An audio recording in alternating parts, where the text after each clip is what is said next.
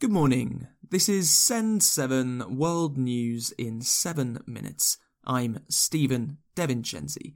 It's Friday, the fourth of December, twenty twenty.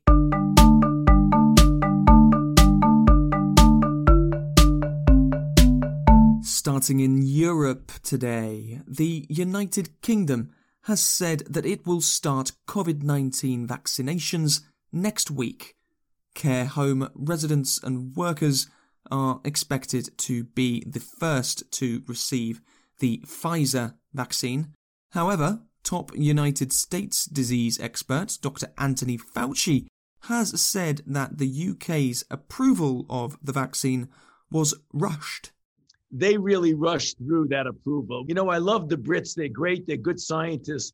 But they just took the data from the Pfizer company, and instead of scrutinizing it really, really carefully, they said, okay, let's approve it, that's it, and they went with it. In fact, they were even rather severely criticized by their European Union counterparts who were saying, you know, that was kind of a hot dog play. France has begun investigating mosques that are suspected of promoting extremism. Interior Minister Gérald Demanin said yesterday that seventy-six mosques were being investigated. There are over two thousand six hundred Muslim places of worship in France. There have been nine jihadist terrorist attacks in France in twenty twenty, which have killed seven people. Asia. Afghanistan's government has reached an agreement with the Taliban. Afghanistan's President Ashraf Ghani has said that it is a step towards a ceasefire. More from Khadija Tahir. After months of negotiations in Qatar's capital Doha, the Afghan government has signed its first deal with the Taliban. This is the first time the Afghan government and the Taliban have signed an agreement after nineteen years of war. The talks were encouraged by the United States government, which is slowly removing its soldiers from Afghanistan. Although it is only an introductory agreement, it will allow both parties to move on to more important issues like a ceasefire. In Afghanistan, the two sides are still at war, with regular attacks by the Taliban on Afghan government forces. Bangladesh has started moving Rohingya families to a distant island. Amnesty International has raised concerns for refugees' safety in Bangladesh's plan to move two thousand five hundred Rohingya families to the island of Bhasan Char. Turkey has started new restrictions to stop the spread of coronavirus. People are expected to stay at home at night and for the whole weekend. There is also a ban on public transport for anyone under twenty or over sixty-five. Turkey has seen a fast rise in infections recently and has now recorded over seven hundred thousand cases of COVID nineteen. Americas. In the United States, President Donald Trump has shared a forty-six minute video on Twitter where he again makes claims of voter fraud. This may be the most important speech I've ever made.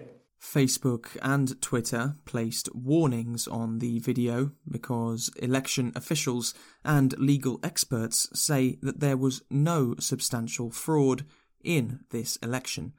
Yesterday, William Barr, the U S Attorney General appointed by Trump, also confirmed that the election results are correct.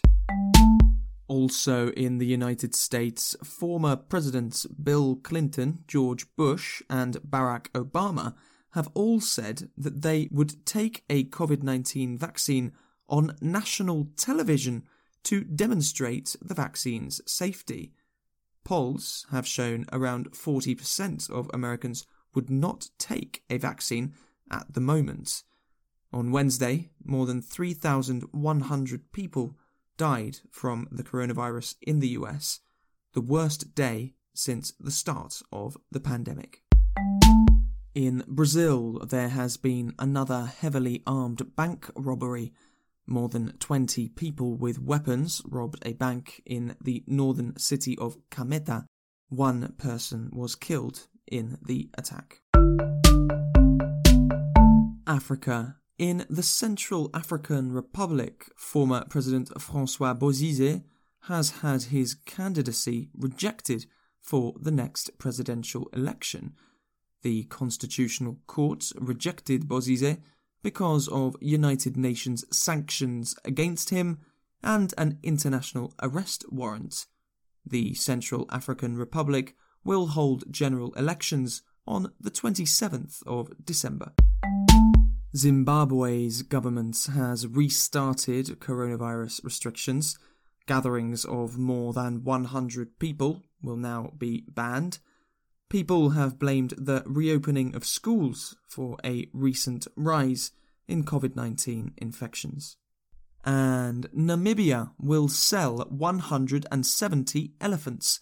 Namibia's Environmental Ministry has said that the elephants will be put to auction because of a rising number of elephants.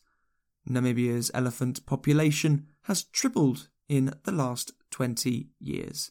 That's your Simple English news for this week. Please leave a review of Send seven Podcast wherever you listen to podcasts. Follow us on Twitter, Facebook and Instagram at Send seven Podcast. Find transcripts and past episodes at send seven dot org. I am Stephen Devincenzi. Have a great weekend, and I will see you on Monday.